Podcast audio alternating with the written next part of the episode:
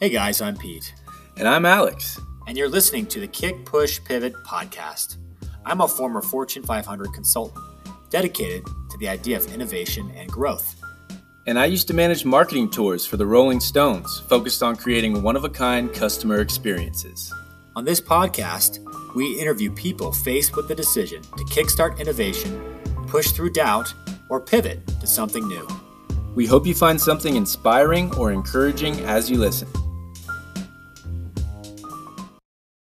All right. Hello and welcome everyone back to another episode of Kick Push Pivot. We are on season three now, so it's gone very quickly and had a lot of great guests on. Today we are going to be interviewing Dr. Dan Weberg. He is out of the San Francisco Bay Area. Um, Dan is a transformation executive, a top LinkedIn healthcare voice, an international keynote speaker, and the owner of drnursedan.com. So, welcome, Dr. Dan. Yeah, thanks for having me. This will be fun. And of course, I'm here as always with my co-host, Mr. Pete Mackey. Say what's up to the people, Pete. Great to kick off season three. Looking forward to it, Dan. It's going to be a fun time today. Let's Looking, do it. I've already. You you kind of look like for those that can't see in our audio. You kind of look like Prince Harry. So I feel like we're a little bit close to royalty right now. And then as we as we get into your background, I think you'll just you'll just prove our point. That's great to have you on the show. Special guest today. Yeah, I love it. You know, one time I was on a Southwest flight and they the flight attendant and uh, I was one like A one and they stopped the boarding and they said we have Prince Harry and they they kept the the uh, the exit row open for me as I walked through and so that that's about as close as I get to Prince Harry status. Hey, that's Southwest that's, first class. That, man, that's that right. Is, that is exactly next level. A little extra couple, leg room. Right. Oh man, I've got a couple good Southwest stories. We'll swap sometime. Cool. That's that's good. I love it. Yeah, and a couple bad ones recently. I'm sure. everybody gets a second chance. Come on. Yeah, so uh, Dr. Dan, thanks again for being here. Um, I guess just to start things off, um, tell us a little bit about your background, where you grew up, where you're from, or where you went to school. Yeah, I mean, I'm a California native, one of the few, um, and uh, that sort of shaped my uh, my my perspective on life. And uh, mm-hmm. you know, I didn't really know what I wanted to be when I grew up, and and I went to Arizona State, go Sun Devils. I'm a triple triple Sun Devil, got all three degrees from them. Uh, but I was, you know, I was I was actually a business major uh, as an undergrad, and um, just hated economics class, and so I sort of sat through my first. Uh, spring break and just looked at majors, thought about what I liked in high school, really liked anatomy and science classes, and said, "Well, I'm going to go be a physician." And uh, started the pre med track, and just wasn't for me. Um, didn't like the gunner mm-hmm. mentality. Uh, hated OChem, and so I was like, "Well, I need a backup." And so I was like, I chose nursing, uh, and I had no idea what nursing was or what they did, but that seemed logical, and sort of did it. And ultimately got into nursing school and found out what nurses really do and just embrace the profession. So I did ER nursing. I've been an administrator and executive at some of the top health systems. I've taught leadership and uh, ultimately did my PhD in healthcare innovation, really trying to figure out um, how to fix healthcare and bring it into the future. Um, and you know, my experiences throughout my career and my academic experience in, in courses was really that matrix moment where you know, I, as a staff nurse in the ER, I wasn't exposed to all the things. I just sort of showed up, did my shift, and you know, realized things were broken, but didn't really get the whole context of the healthcare system. And then uh, was fortunate enough to take a, a, class with a mentor of mine, Tim Porter-O'Grady, and it was like taking that pill. And I had a choice. Um, I could stay in the matrix, or I could stay in my la la land and sort of just show up and do my work and go home, or I could actually enter and try and you know manipulate the matrix and, and make change. And so chose the latter one, and um, really have built my career around how do we create change and lead lead systems um, in order to be adaptable for the future, whatever that brings. That's very cool. I mean, typically when I think of a nurse, I, I don't think of someone that's you know leading innovation or you know sitting on boards or educating. It, yeah, like you like you said, they kind of just stay in that matrix and continue to do nursing. So really cool that you were able to adapt and and kind of go further into changing the the healthcare landscape um, and you've dubbed yourself the voice of healthcare innovation on on the website for anyone that wants to check out uh, drnursedan.com that's the first thing you'll see yeah, I mean, I really have a passion of sort of that intersection of clinical practice, technology, and the future. Um, and, and most of my roles have, have formal and informal have been in that that space. I mean, as a staff nurse, I was the guy who brought the Palm Pilot 3 onto the unit and started looking up drugs and not in a book, you know, on an actual hmm. device. Mm. And and from there just catalyzed into you, using Google Glass and Salesforce and, you know, cutting edge VR technology to train people and really sort of sort of just what is that emerging tech and how is it going to change the way we we provide care to patients and and really being that that sort of voice and then the the represent representative for nursing as a whole to sort of get us at the table because we're sort of not always thought about um, when people mm-hmm. are building tech. It's they bring a physician on or, or you know business leader, but you know nurses are ninety percent of the users for most of this stuff, and um, and they're just underrepresented. So how do we get them at the table? Yeah, that's awesome. I like that. I like that. Before we get too deep in the podcast, did you hear the uh, did you hear the joke about the Matrix and nurses? No. What do nurses in the Matrix treat their patients with? What? Neosporin. Boom, it's perfect. Baby. Couldn't help coming. It. Got Couldn't the Keanu it. Reeves pitch in there. I love it. yeah, exactly. No, but it's interesting. You know, Alex and I've actually interviewed quite a few guests on the cutting edge of things, and it seems like the metaverse and VR is starting to kind of catch a little more headlines around how it can be used, especially, especially in behavioral health or uh, therapy, physical therapy, you know, mental recovery therapy. Um, I'd be curious to know if you see that as a trend or if that's something that's kind of just uh, here to stay. Yeah.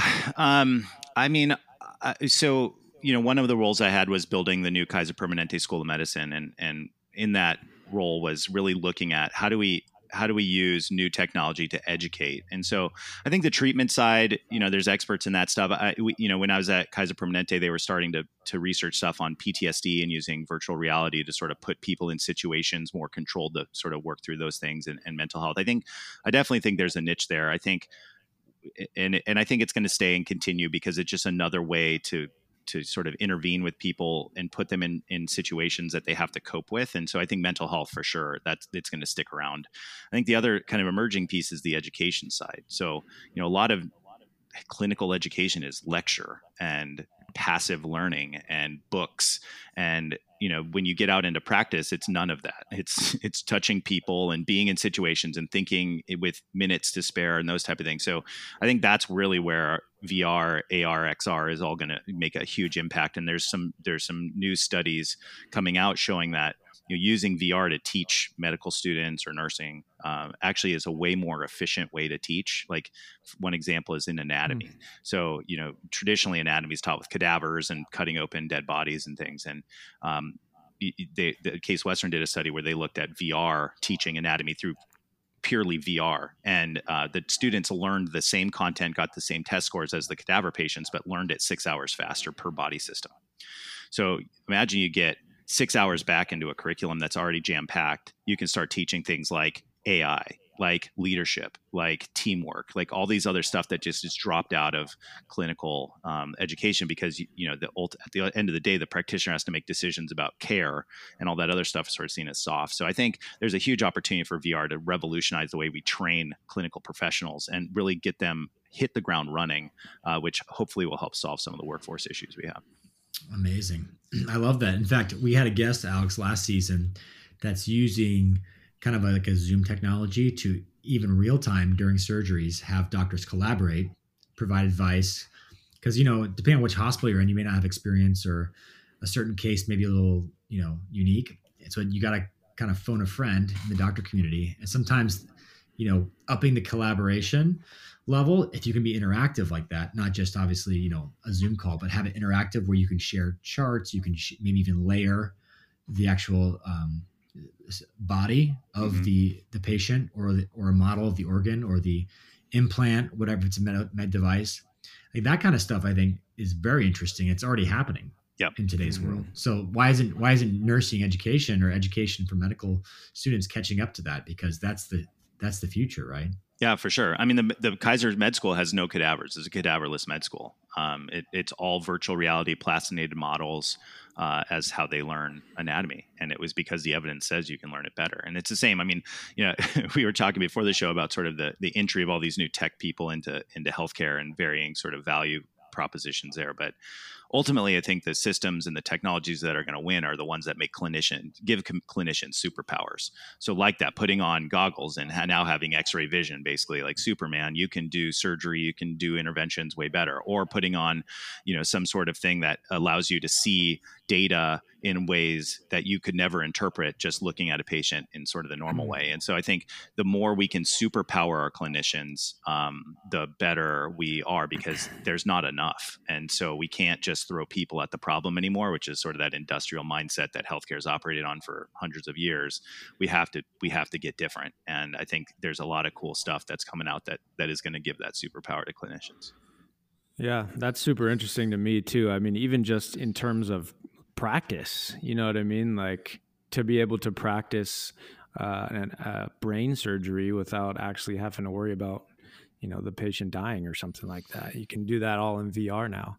Yeah, yeah, and you know the the nurses have and, and physicians have too many patients, and so how do you use AI algorithms to suss out if someone's going to, you know, go down the drain you know in an hour or two hours like now you can prioritize care and be able to do interventions instead of you know what we've kind of been doing which is a, a very manual process i mean nurses in general they're they, like 36% of their workday is hunting and gathering information in people like that's such mm-hmm. non-value added tasks that out of a 12 hour shift four four of your hours are trying to find something like that doesn't make any sense in today's world. So i think we yeah. got it we got we can there's a there's a whole lot of work that could uh, that could be more value added when they are given tools that actually work for them yeah. So what was it while you were being a practicing nurse that you said this isn't quite enough. I need to start kickstarting in some innovation here. Um, this isn't working. This needs to be better. I need to start educating. What was it that kind of brought you to that next level? Yeah, I think there's sort of two big events that sort of kicked me into. I, there, there's more here than what I what I'm doing. The first one was in nursing school. I actually failed um, my women's health course. And in that semester, there's only four tests that you could take, and you had to get an 88% or better in the semester to pass that semester. And I failed that. So I had to get 90% or more on all of the rest of my tests. So a lot of pressure. But the reason I failed that, in my opinion, was because I was at the county hospital, and a lot of your experience is done in clinicals. Um, and I was a male in a county hospital, a male nurse in a county hospital, and I could I was never invited in the room. I mean, I, I never hmm. saw a vaginal birth. I, you know, I barely got in to go see a C-section. And so all of this theory content you learn about, you know, what are these diseases and how they treated, I never could apply it. And so for me, that's really hard for me to learn then. So I, um, so I got really frustrated. So one of the things that that catalyzed in me was a different way of learning clinical skills and clinical information. And so I got really into simulation. And so those mannequins, and you may have seen them on the news, the mannequins they use to train clinicians now and program them in real life scenarios and things. I got really into that before that was even a thing. And so that mm-hmm. sort of kicked me into like, oh, there's more than just practicing nursing. Like now there's this whole technology and education realm. And so I got really interested in that side. I think, you know, and then I, I you know, the other part of my career has really about, been about how do you teach people to lead in systems or teach people to lead change because I had a lot of bad bosses. and mm-hmm. and so like I'd go to work and I'm like there I remember this one day and this may have been the catalyst is the the, the director of the emergency room came in the room and she, into this staff meeting and she's like all right we are over budget so one of the things we're going to do to get under budget is you have to stop using um, uh, four pieces of gauze. You should only use one or two pieces of gauze when you're using gauze. Like and, and, and, you know this is a bunch of er nurses and we're looking at each other like did she really just say that? Like oh, use four gauze versus two gauze? Oh, like no. it's just like the most irrelevant solution to oh, a complex problem. And so what did we do? Of course we used 10 pieces of gauze instead. We're like screw that. Like we're, we're revolution. Yeah right. Protest. yeah, we're, yeah we're getting out of it so now you have like the mindset of nursing. Um and and i was just like there like that's not how you lead change and not how you inspire people to be adaptable if you would just ask and engage with the frontline nurses on what the waste is in the system, they could tell you in a mm-hmm. second. And so let's fix this together. And so I got really interested in leadership, the theories of leadership, and and how how influence occurs in kind of transforming systems. Uh, and I think those two things really kickstarted me into the matrix sort of mindset of, you know, once you can manipulate, the, you know, you can shoot the bullets and they can go hit things, but once you can manipulate the code of the matrix, that's when Neo became really powerful, right? He could just look mm-hmm. and see the code and it wasn't about the interaction or the people, like you were changing the system. And I think that's where my passion is, is really how do you change the system and how do you influence that differently? Yeah. I think we've all been there with uh, the bad bosses. Pete used to be my boss, but he was great. Okay. Take it easy there. All right. Walking on thin ice here. well, you know, we even wrote a whole chapter about toxic leadership in one of our textbooks um, because it was so impactful. So yeah. you could give it to Pete and see if he fits any of the bill. Yeah. no, Pete was a great leader. Um, but yeah, I think the communication piece that you you kind of hit on there as well it seemed like it was a a big big thing for you as far as kickstarting the innovation, like even just communicating with the nurses and just what seems so basic, like talk to the nurses and they'll tell you what's happening on the front lines. It sounds yep. so basic, but then you know it sounds like there wasn't really uh, enough communication there. Yeah. And and it you know and it's not just talk to them like you have to facilitate it too cuz nurses will spend all day, you know, telling you what's broken, but it's it's also how do you engage them in the work to fix it. And so mm-hmm. not that boring idea box where you just throw your gripes into a, a you know a, a, box and, and let them go, right. but like how do you actually engage people? So I got really into like user centered design and and those type of tools to sort of engage the user in solutioning what's broken in their system. So I think it, all of that together is healthcare just is way behind in that sort of research and, and intervention. Yeah. And you mentioned being a male nurse. Now, I know that tends to come with a little bit of stigma mm-hmm. and maybe for uh, you know a male looking to go into the nursing profession do you have any maybe advice for them or uh, maybe some of the, tell us about some of the challenges that you face as a as a male going into that profession yeah, um, there's a lot more resources now. So now is the time if you're going to do it to get into it. But about 10%, maybe maybe it, it's sort of between 10 and 12% of the profession of nursing is uh, are males. Um, in my class, that was uh, we had six out of 30, I think, or five out of 30 students were males, and and so just a different experience. I think you know when I when and it wasn't that long ago, but when I went to school back back in my day, um, you know the the textbooks were written all in the female tense, and so like even those little things it's it it just you don't feel as sort of invited into the profession um, right. and, and, the history of it is sort of very female dominated which is awesome it just it's just a different it's just something that it's, it's interesting. So now there's you know there, there's a, a, whole association of male nurses a national association for male nurses and uh, there's a lot of work to diversify nursing in many ways including bringing more men into it. So there's a ton of like support now um, but but it, it's sort of you know it's hard to tell your friends like oh dan what are you going to do? Oh you're going to be a doctor? No i'm going to be a nurse. Well what do nurses do? Isn't that don't they just wipe butts? Like that's sort of the perception that people have of it and it's like no actually i was you know i was up you know straddling a patient on a gurney giving them one-handed cpr as we rolled in the the or you know and cracked his chest wow. open because of a gunshot wound like like oh okay that, you know that's yeah. kind of cool you know you have to tell those extreme stories to sort of get them past the fact that you're like you're, you're a man in, in sort of a female dominated um, uh, profession mm-hmm. but I, I mean I, I it, it's been the most rewarding decision I've ever made in my life. And you know, I like I said, I was pre med. I would not have engaged, I think, as much in the physician uh, world as I have in nursing, and the opportunities nursing has just to be able to change things, move between different specialties, and all that stuff um, has been just game changing for me. Awesome. so, so what? Oh, go ahead, Pete. I was just gonna say. I mean, on that point about nursing, um, looking forward into the future, you mentioned now's the time to get into nursing. I mean, I assume that's because they have more resources, but also there's a huge need and, and an ongoing shortage. So, looking forward, can you share with us kind of what you're seeing in the future of healthcare as it relates to you know nursing staffing, trends in the hospital, you know, uh, staffing area, things like that that you're kind of close to, and I'm also personally experienced with that we should be thinking about as we get into 2023.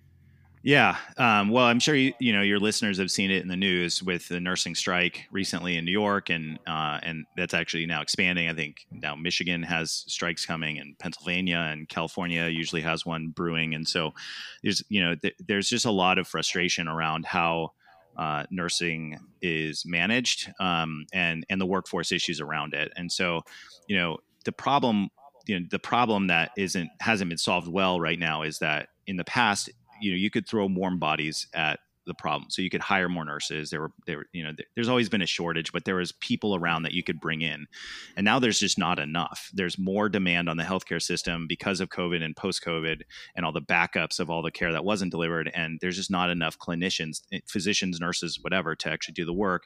And the way we staff it in the past has been, you know, you get hired in as an ICU nurse, and then you only work on the four North unit for 35 years, and then that that's the only place you go. And if you get floated to another unit, you know that's like the worst thing to happen to you and it causes all this drama and so we've we've kind of created this really linear staffing solution of I need to hire my own nurses as full time employees, and all this contingent labor, travel nurses, and stuff are sort of a distraction to that. And we have to really, I think the future is a, a, a systemizing your talent. So not just hiring someone into the ER because they, they're an ER nurse, but to really catalog what that nurse's skills, career goals, competencies are, and match those to the patient need. And so, as we get more technology and data about clinicians and our patients through electronic medical records and AI and different things, to really connect the skill set of the clinician to the needs of the patient and break out of this sort of service line mentality, which sort of constrains the ability for you to move clinicians around to where they might add value beyond where they were hired into. And so I'm seeing lots of health systems start to think about that. You can look at like Mercy Health in St. Louis. They're working with uh, one of my former companies, Trusted Health, around this gig marketplace of talent that can come in just in time and, and work on their terms.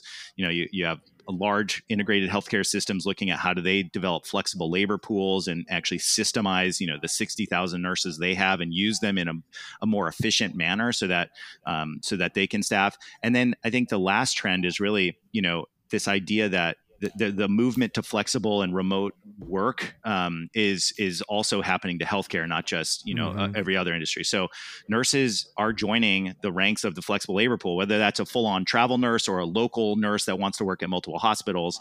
I think healthcare leaders have to think about how do we develop pools of talent in a local area and actually tap into that then they may not be our full-time employees and so we may not own that whole relationship but we got to think about how do we provide safe care? And so how do we bring those clinicians in in a way get them up to speed quickly and then they become part of our family uh, uh, uh, to deliver care. And so i think if we can figure out those pieces that's sort of the trends i'm seeing around the workforce at the moment. That's that's incredible. So just to kind of play back what i'm hearing i'm hearing a couple things. Number one is care management is like a big thing, right? People talk about care management. How do you deliver the right care at the right time to the right person? Mm-hmm. But you're actually expanding that concept to include the the nurse and the nurse's professional goals. They're personalized. We're talking like this is kind of blowing my mind right now. But the ultimate care management experience would take in both sides of the equation: the patient needs, the medication, the history, the family of the patient, but then also the nurse as well. I mean, that would be the true kind of future of medicine is to and that and the second piece of that is kind of hand in hand that's personalized right personalized medicine mm-hmm. not just can you target this drug in the specific way that it makes the most you know impact we're talking about remote work you're talking about personalized care based on you know the profile of the nurse the profile of the patient the hospital all these things that are really complicated coming together in this beautiful human interaction that, that yeah. kind of comes together in, in in that special kind of a way.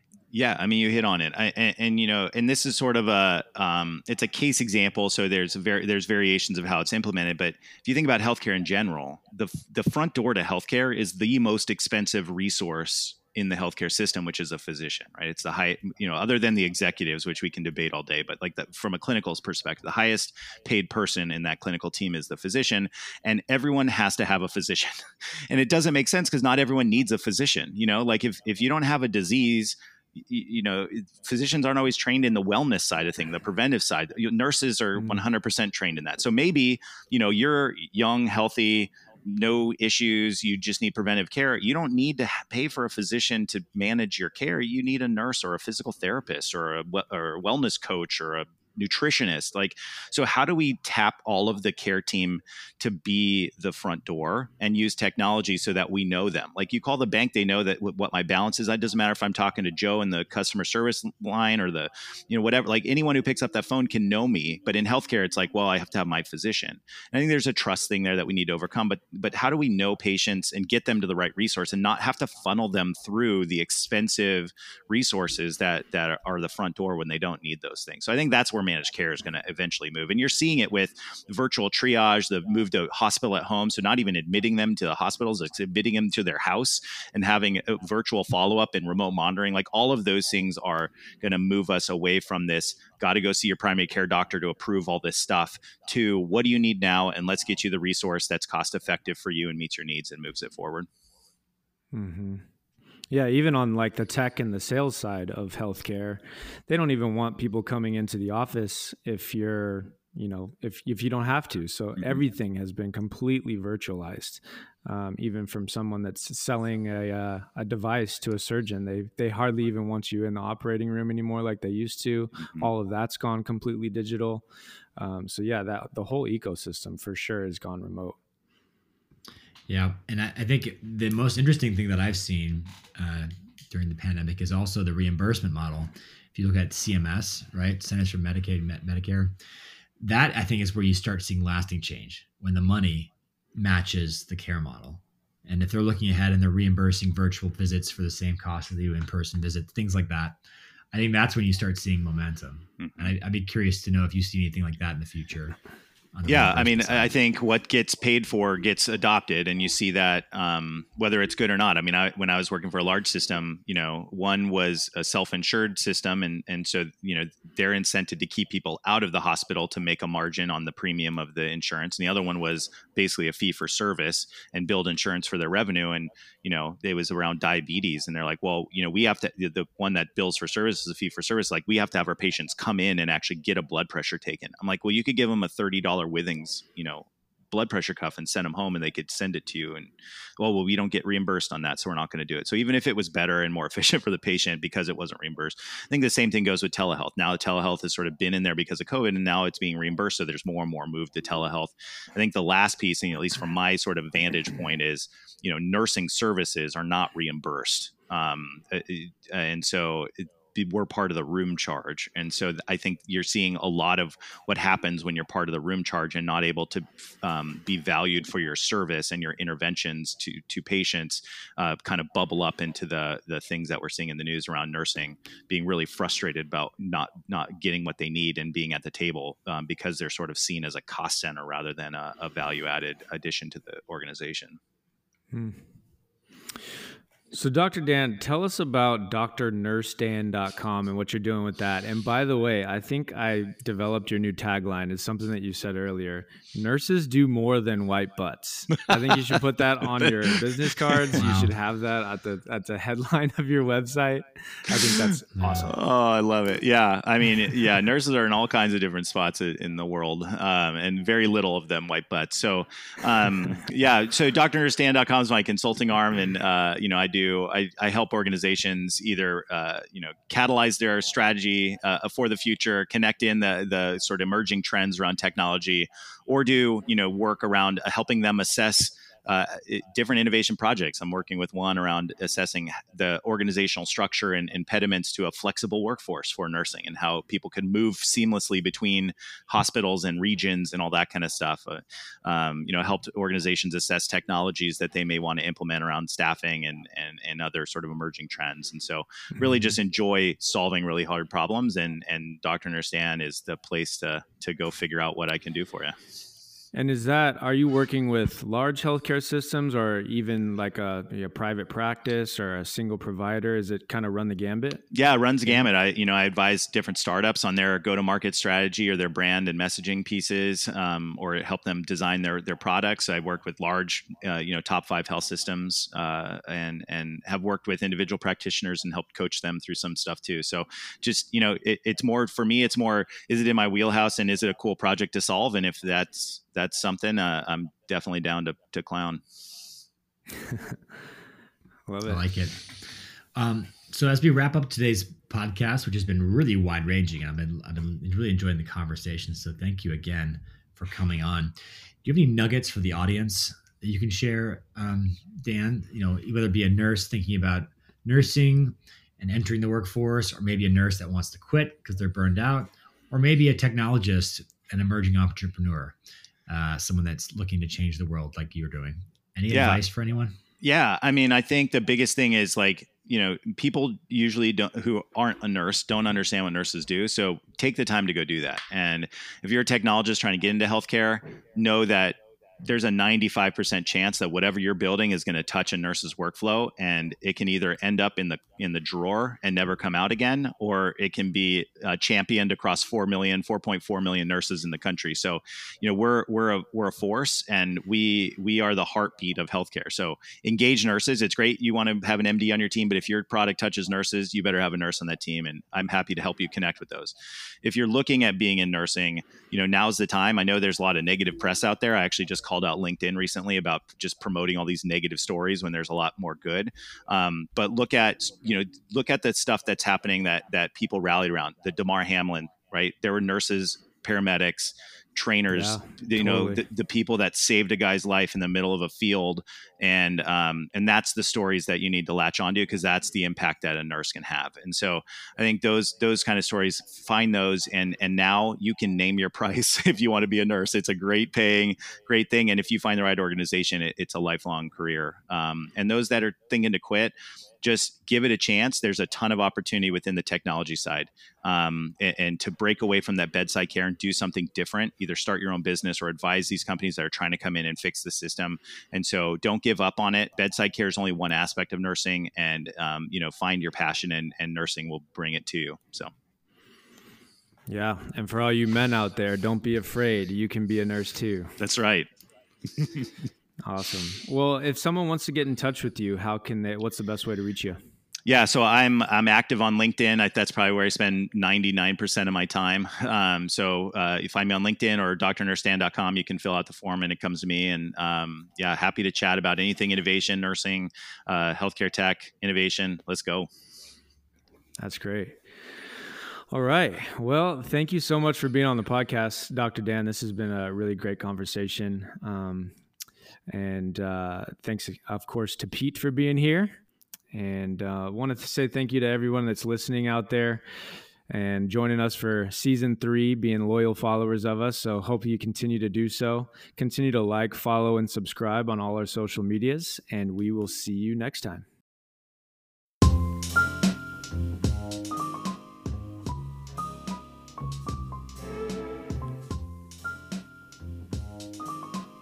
Thank you for listening. Be sure to follow us on Facebook at KPP Podcast. If you'd like to be on the show or know someone who would make a great guest, feel free to reach out. Hope to see you next time.